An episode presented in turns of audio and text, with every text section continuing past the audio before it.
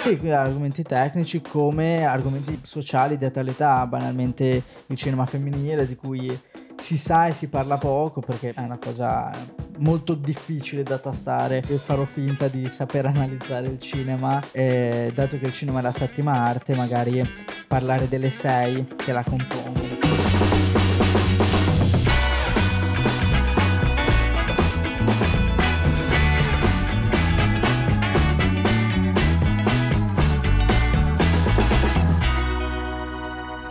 Eccoci, finalmente bentornati alla prima puntata della seconda stagione di Marf Talks. Io, come sempre, sono Gian Giacomo Gambaro e ad accompagnarmi oggi, ma poi dopo vi spiegheremo che non sarà proprio un accompagnamento, ci sarà il nuovo, il nostro dottore Ares Guidetti. Ciao Ares. Ciao, ciao Giangi, grazie. Allora, perché dico non sarà propriamente un accompagnamento? Lo diciamo subito perché non ci facciamo sentire da un po' qua a Marf Talks. Riapre il salotto del cinema che tanto c'era mancato. Ci saranno un bel po' di novità in questa stagione, non ci sentiamo da maggio. E in questa seconda stagione, appunto, ci saranno un po' di novità a partire dal conduttore, perché in questa puntata, in questa prima puntata, ci sarà un cambio di guardia, uno switch dove sostanzialmente diventerà il tuo salotto. Sei contento di questa cosa? Ma sì, dai, sono, sono già a mio agio, sono già comodo su questo divano, su questo bel salotto. Bene, bene. Speriamo che stiate tutti bene, ragazzi. Eh, partiamo ovviamente, essendo la prima puntata ed essendo finita eh, questo weekend, per l'esattezza sabato, la 79esima Mostra Internazionale d'Arte Cinematografica di Venezia, partiamo e ripartiamo da qui, da Venezia Ares. A te la palla. Wow, allora partiamo molto, molto, diciamo, caldi, nel senso che è sempre un tasto dolente Venezia perché essendo italiani è la nostra mostra per eccellenza, diciamo i nostri Oscar, che forse hanno anche un valore aggiunto a livello autoriale cinemato- cinematografico, diciamo. La Venezia secondo me ci ha regalato diverse gioie, cose inaspettate, cose che ci, as- ci aspettavamo incredibilmente hanno portato anche un po' di scandali, scandali sembrava un po' di Oscar 2.0. E, però no, a livello personale di quello che è stato presentato sono davvero molto soddisfatto e davvero molto curioso di vedere quello che uscirà soprattutto in sala e quello che uscirà anche poi sulle varie piattaforme. Venezia che comunque conferma un po' il trend degli ultimi anni di grande risalita, un po' partito circa cinque anni fa, non c'è chiaramente un anno preciso, però dove eh, l'organizzazione ha, ha, ha, finalmente e in maniera importante fatto un'operazione di svecchiamento della rassegna da Molto. molti punti di vista, al di là dei, di quelli che sono gli ospiti, i red carpet, però l'hanno finalmente resa di nuovo accessibile, poi non più solo una rassegna di nicchia per autori, ma arrivano grandi, grandi nomi in Laguna, eh, quasi come agli anni d'oro, no? durante gli anni d'oro, cioè abbiamo visto l'anno scorso, che poi è tornato chiaramente anche quest'anno, Timothée Chalamet con tutto il cast di Dune, quest'anno si è confermato, eh, si è confermata questa parata di star, eh, non più tardi di, di, giovedì Brad Pitt con Anna De Armas a presentare sì. Blonde, Harry Styles, eh, Chris Pine, e poi magari una battutina ce la facciamo, e Florence Pug, quindi veramente una rassegna sì, eh, sì, che, che, becca più generazioni, perché comunque poi eh, si parla sempre di cinema impegnato, autoriale e ci sono nomi di cui poi magari ci parlerai tu, però un trend confermato anche quest'anno eh, che fa molto ben sperare per il futuro. Sì, è molto è a 360 gradi pur rimanendo se stesso. È una cosa molto lodevole, secondo me, molto difficile, molto lodevole, tant'è vero che anche a livello mediatico rispetto agli ultimi anni ha avuto un discreto boom, eh, non solo in quanto qualità, diciamo, visiva, ma anche come eh, persone che la segano, seguono, anche magari dovuto, c'è chi li disprezza, chi no, si è tanto parlato anche di magari youtuber o influencer eh, sul red carpet, comunque volenti o nolenti portano Generano porta, traffico, sì. generano un notizia, certo è che questa apre una postilla, se poi la scelta di portare, chiamiamoli giustamente influencer, ma persone di rilievo che hanno un, un grosso pubblico che, che, che, mh, da cui vengono seguiti, poi dicono di non amare il cinema, come nel caso di Giorgia Soleri, eh, la scrittrice, influencer, eh, tutto quello che vogliamo metterci, etichetiamola pure eh, di tutte e sì. di più e magari la, una dichiarazione è, dice di non apprezzare il cinema, poi viene invitata, magari lì, ecco, si, si, si sorpassa quel quel confine quel limite, che è sottile, sì. però eh, in, alcuni, in alcune diciamo, situazioni, tipo Kaby Lame l'anno scorso, era funzionato molto bene. Magari ecco, sì. quello, se, se è superato quel confine lì, però ecco, è, sono mosse che servono eh, all'organizzazione per generare maggior traffico audience. sui social, audience, perché chiaramente mi tiri lei fuori, ci diamo del, del lei, eh, vabbè scherzo, tirami tu fuori un nome di una regista, di un regista di nicchia, non lo conosce la metà delle persone sì, che, guarda, che ci ascoltano. Un, un esempio facile, non so bene la pronuncia perché è francese, c'è Alice Diop, che è questa regista francese che conosco relativamente, nel senso che ho visto qualcosa su il mio amato Mubi, la, la mia piattaforma di streaming preferita, che lei eh, prima di, diciamo, secondo me prima di Venezia era estremamente di nicchia, ora, cioè, molto radicale di nicchia, adesso magari diventa di nicchia un po' più da salotto, esatto. pipa. Da salotto del cinema. Da salotto, sì. e queste persone qua inevitabilmente non ti generano traffico. E quindi serve, serve proprio a questo, serve sì, proprio sì, questo, sì. perché nel mondo non ci sono... Eh, non tutti i registi sono dei Timothée Chalamet o comunque dei, dei, dei, degli Steven Spielberg, quindi che possono portare quel pubblico lì. Quindi benvenga, benvenga e, e ottimo lavoro Venezia anche quest'anno, perché probabilmente anzi ci sono anche film in concorso che potranno avere veramente grandi speranze anche eh, gli Oscar.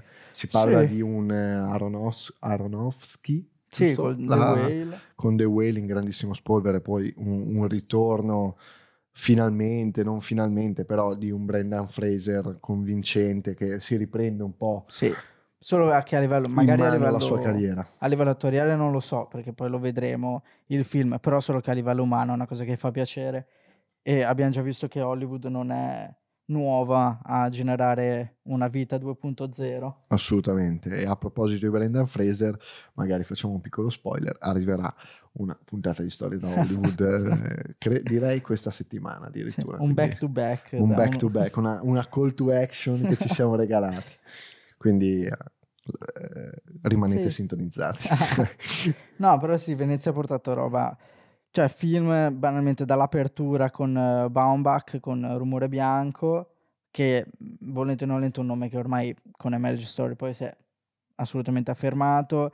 Fa piacere vedere Guadagnino che è italiano e ha un nome che non solo nella penisola ma anche nel resto del mondo ha il suo perché e secondo me agli Oscar... Probabilmente più, sì. più nel resto del mondo. Nel, assolutamente, sì, soprattutto per i temi trattati. Tra l'altro, eh, piccola postilla su Baumbach, che ne parlavamo prima, è il compagno di Greta Gerwig yes. e hanno coscritto insieme Barbie, Barbie che uscirà, il film con Ryan Gosling e Margot Robbie, che uscirà nel 2023. Quindi... Molto atteso, sì, speriamo che non deluda. E poi sì, beh, abbiamo visto che c'è Martin McDonagh che volente o non volente è sempre una certezza, è sempre quel film di qualità che secondo me riesce un po' a creare quel connubio tra eh, cinema come arte, cinema come industria, a fare un po' di denuncia sociale, senza un po' con Tre Manifesti a Ebbing, Missouri è sicuramente una grande denuncia sociale. E c'è, come altro italiano, mi pare ci sia Gianni Amelio, che negli ultimi anni ha avuto quella in più. Beh, soprattutto con eh, eh, il traditore. Non è suo. No, il traditore no, non è suo. è di Bellocchio, ecco, me li confondo. Non ha fatto o Amamet? No.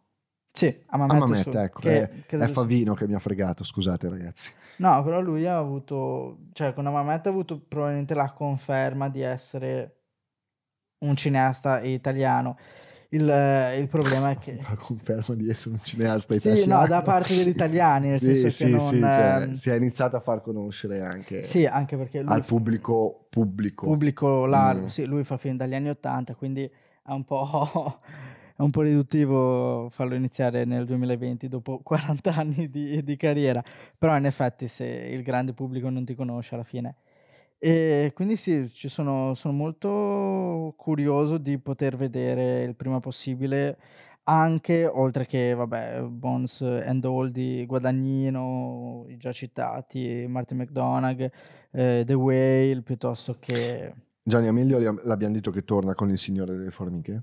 Non abbiam detto il titolo però No, Il spero Signore che Il Signore delle Formiche di Gianni la Amelio. gente veda, ehm, trailer piuttosto che simili ovunque. Informatevi, giusto? Da mi mi dai una bella palla al balzo che colgo volentieri. Informatevi sui film, cercate di recuperarli il prima possibile, ehm, perché comunque fa fa bene alla sala, fa bene al cinema, e il fatto di di supportare comunque questi film che non sono blockbuster, sono film impegnati, film d'autore al 100% e e il fatto che siano arrivati a Venezia, ehm, credo che sia una oltre agli Oscar magari, però Eh. la rassegna in cui sia più difficile entrare probabilmente al mondo Sì, è è una garanzia di qualità. Intanto Matteo Ippolito dalla regia, ciao Matte, ehm, ciao, ciao, ehm, sia garanzi garanzia di assoluta qualità, quindi, ehm, appurato questo cercate di di recuperarveli, ehm, il prima possibile, ehm, così che possiate poi giudicare e allargare le vostre ehm, il vostro diciamo watch list di Di ehm, di. Letterboxd. Torna anche, ehm, ed è tornato con Bardo, ehm, Alejandro González Iñárritu.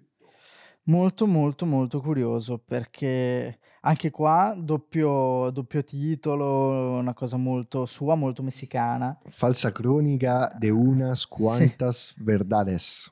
No, E tra l'altro tutto lui per è fermo da 7 anni, cioè con The Revenant, una roba molto, molto cioè sono estremamente curioso, sono, ehm, diciamo febbricitante, anche perché l'ha oltre che averlo diretto l'ha anche scritto e quindi poi non so bene con chi abbia lavorato, non mi sono molto informato su questo film, dato che mi sono buttato sulla roba un po' più di nicchia, però è lui è ormai una certezza da diversi anni. Ehm, oltre a parlando di certezze, ehm, è stato in cor è in concorso ed è stato in concorso Florian Zeller, ehm, autore premio Oscar l'anno scorso per la sceneggiatura direi non originale con The Father, con Mh. con Anthony. Hopkins che torna, ehm, con The Son, ehm, interpretato da Hugh Jackman e torna Anthony Hopkins, la storia di un padre separato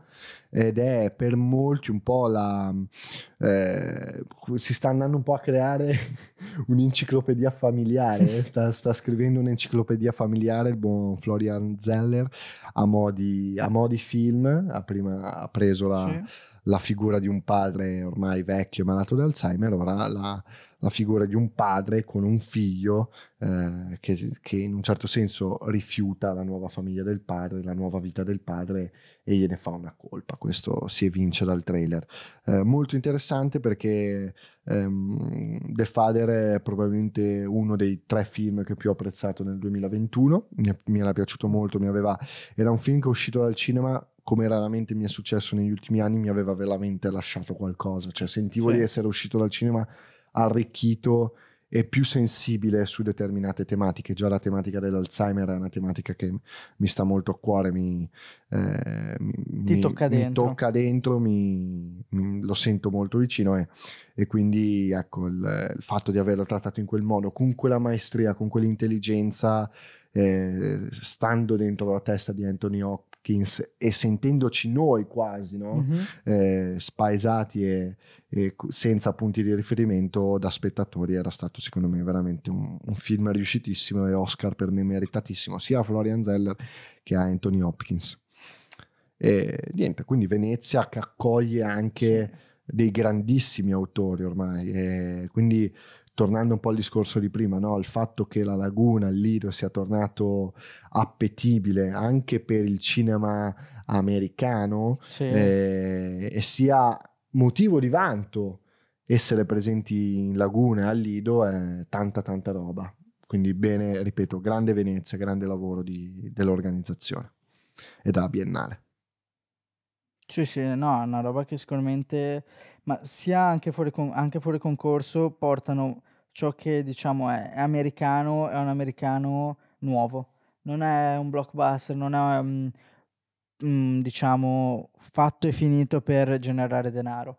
È un qualcosa che almeno in principio ha una necessità di generare un, un qualcosa nello spettatore. Anche perché post-Covid sicuramente che c'è stata una mazzata definitiva uh, alle sale, volente o nolente tutti sono lì che dicono andate in sala, andate in sala e quindi anche, non lo so, sono molto combattuto su questa questione eh, sala, non sala, la gente che ci va, la gente che non ci va, perché da che guardi guardi ognuno ha le proprie motivazioni e per un lato più che per l'altro può avere senso. C'è chi ti dice perché devo andare in sala e spendere X euro quando spendendo la stessa cifra ho tutti i film che voglio eh, su una piattaforma. Re- Spe- sì, addirittura spendendo di meno in alcune situazioni. E, e ho tutti i film che voglio e sono comodo a casa, a letto, sul divano, piuttosto che addirittura in bagno, cioè dove vuoi puoi vedere qualcosa. Allo stesso tempo c'è gente, tra cui il sottoscritto, che dice: Cavolo, il cinema comunque è un'esperienza. Eh sì, siamo sempre lì, ne abbiamo dibattuto più e più volte anche con, con il maestro Nicolo Beninca, che salutiamo. Ciao Nick. Ciao Nick. E, ehm, sul, sul, fatto dell'esperienza, io continuo a pensare, a dire, forse diventerò e sarò ripetitivo, il fatto che eh, ci sono film eh, faccio un esempio che mi è piaciuto tantissimo, è un film di intrattenimento puro e ora poi non voglio andare troppo fuori tema, però faccio questa piccola postilla. È intrattenimento puro, altissima qualità, un film come Top Gun Maverick va visto al cinema, assolutamente, non ci piove, non puoi vedertelo a casa. Un film come il prima citato The Father te lo puoi anche vedere a casa, non, non muore okay. nessuno, non muore qualcuno se, se te lo guardi a casa, però eh, gli esercenti, soprattutto in Italia, devono capire che per far pagare quella cifra lì, perché ormai i prezzi sono quelli e anzi probabilmente si alzeranno ancora sì, visto come sta andando il mondo, eh, proprio il mondo. Sì, l'energia elettrica esatto, serve per vedere esatto. un film. Eh, in questi mesi e come andrà in questi, in que- in, nei prossimi mesi, data la forte inflazione che sta arrivando e già c'è, ehm, i prezzi si alzeranno, però Ecco, io continuo a battere su deve valerne la pena e la valerne la pena è tutto giocato sull'esperienza. Una sala con uno schermo eh, di una qualità che alla fine è la stessa qualità che ho con un, un, televisore medio a casa non me la fa valere l'esperienza tutte le innovazioni, le ultime, anche perché il cinema è sperimentazione, tante volte ce lo siamo dimenticato, però il cinema deve sperimentare le nuove tecnologie che poi diventano ad uso e consumo del, del pubblico medio a casa. Ehm, non il 3D, il 3D non deve essere mai più tirato fuori.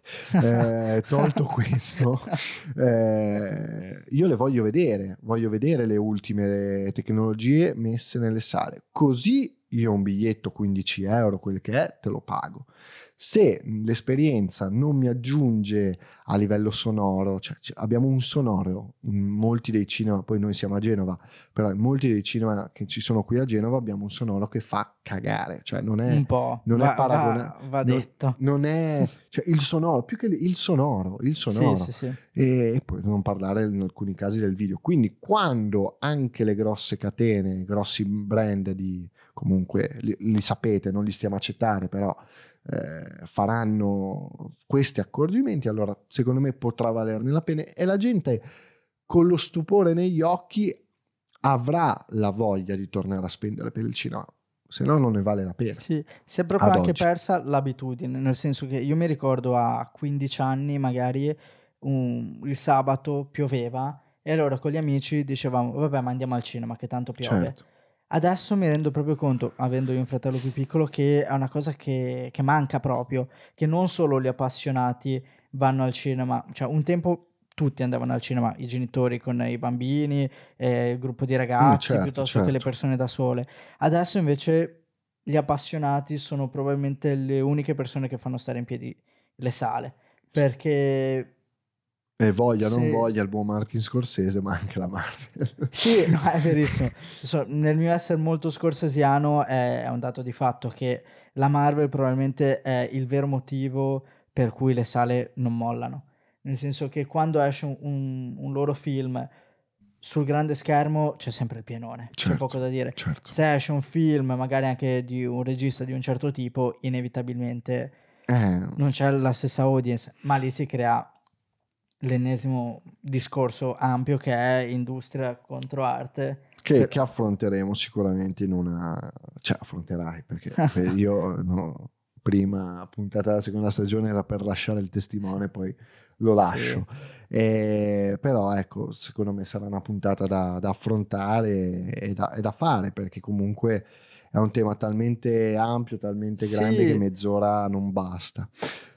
Per andare a mm, andare un po' a chiudere, volevo un- una tua eh, postilla su il, il grande, l'immenso Paul Schrader, che, che- che torna di nuovo in, Sì, in pompa magna. Sì, sì, Paul. Schrader, per chi non lo sapesse, ovviamente te lo lascio dire a te, è, è l'autore di, di alcuni dei più grandi capolavori della storia del cinema. sì, io sono molto fan di, di Schrader. La cosa che è sempre rimasta un po' in sordina e questa cosa me lo fa piacere ancora di più.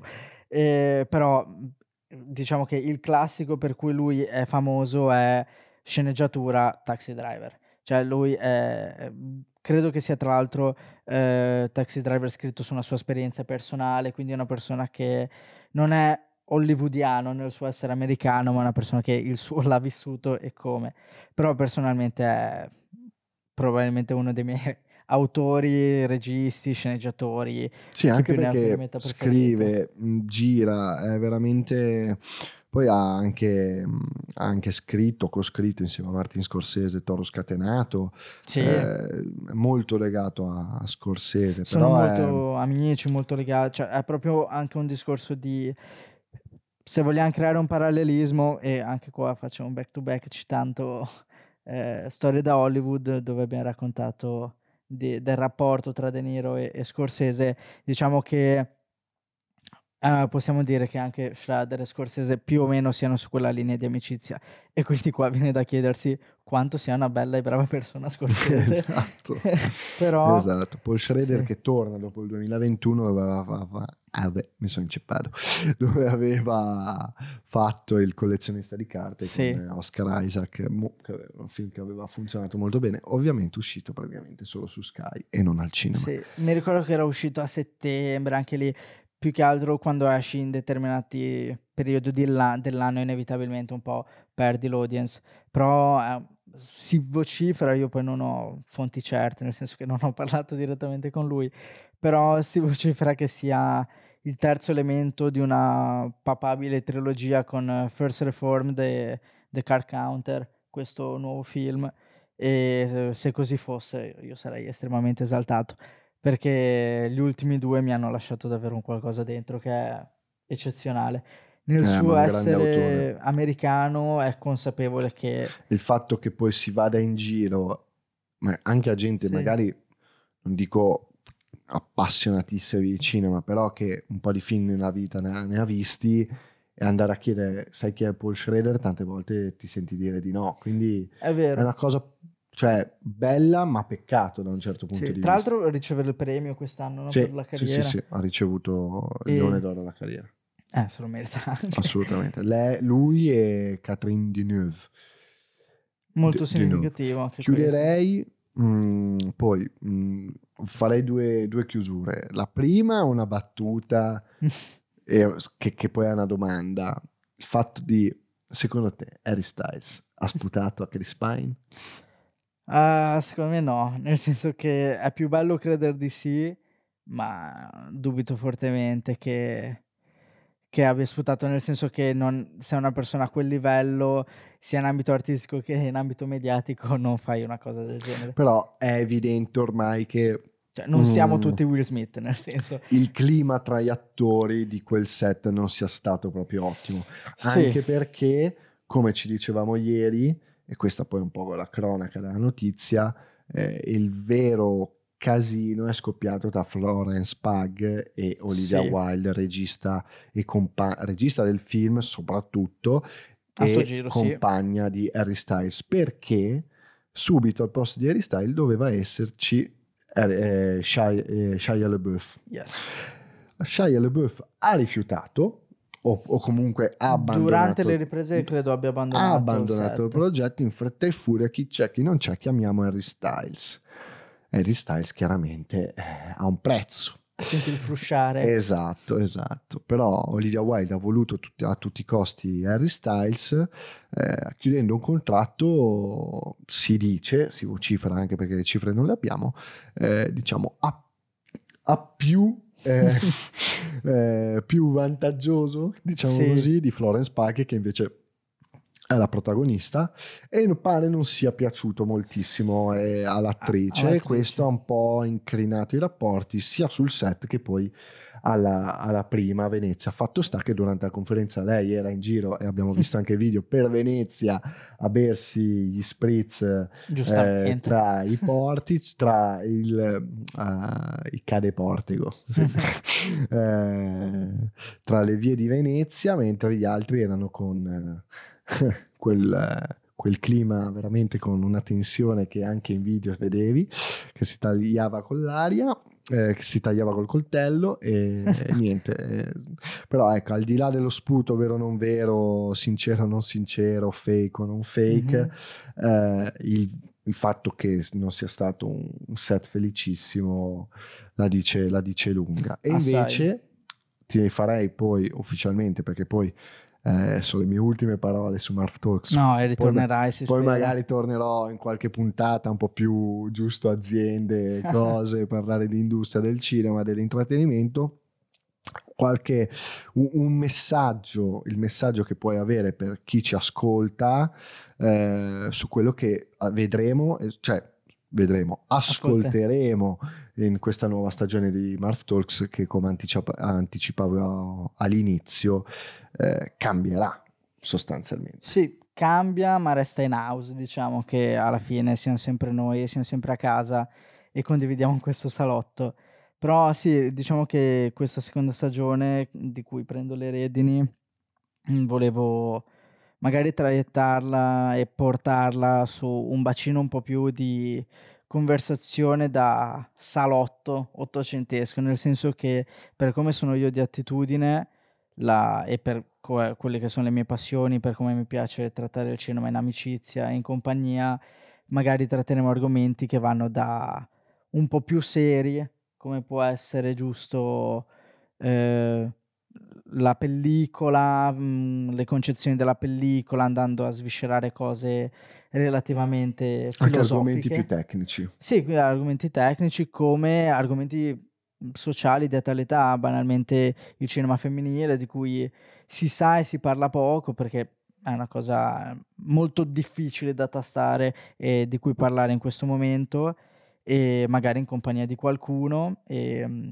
sì, cioè, diciamo che e ci sarà anche un filone, tra virgolette, personale, un mio sfogo, chiamiamolo, eh, in cui farò finta di saper analizzare il cinema, eh, dato che il cinema è la settima arte, magari parlare delle sei che la compongono e faremo dei parallelismi tra tutte le altre arti e le arti che fanno parte del cinema. Alla grande, noi ti, ti ascolteremo e quando ci vorrai nel tuo salotto, perché ora è il tuo salotto, noi, sia io Sì. che il buon dottor Ippolito, E Eh, voglio chiudere con diciamo un'abitudine, ovvero iniziare un'abitudine Ah, verso vero, la fine, vero, ovvero far finta di essere un, un vecchio saggio e consigliare un film a, a chi ci ascolta.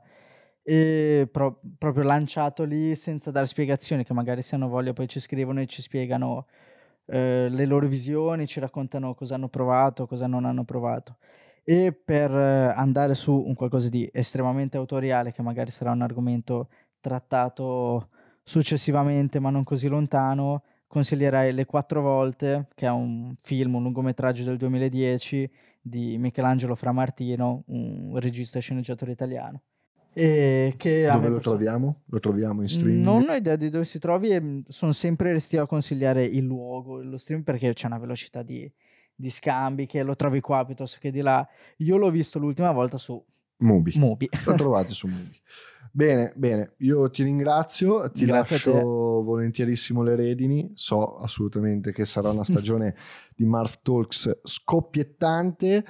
Ragazzi, è stato anche un onore per me aprire questo salotto, creare questo salotto insieme al maestro Nicolò Beninca. Noi ci sentiamo su Storie da Hollywood, che ormai diventa un appuntamento fisso e dove racconteremo, e l'avete già ascoltati e sentiti in molti, e di questo vi, vi devo ringraziare, eh, le biografie e le storie che hanno reso grande Hollywood. Grazie Gian, ci, ci rivedremo, ci risentiremo. Grazie a tutti voi, ci vediamo e sentiamo la prossima volta.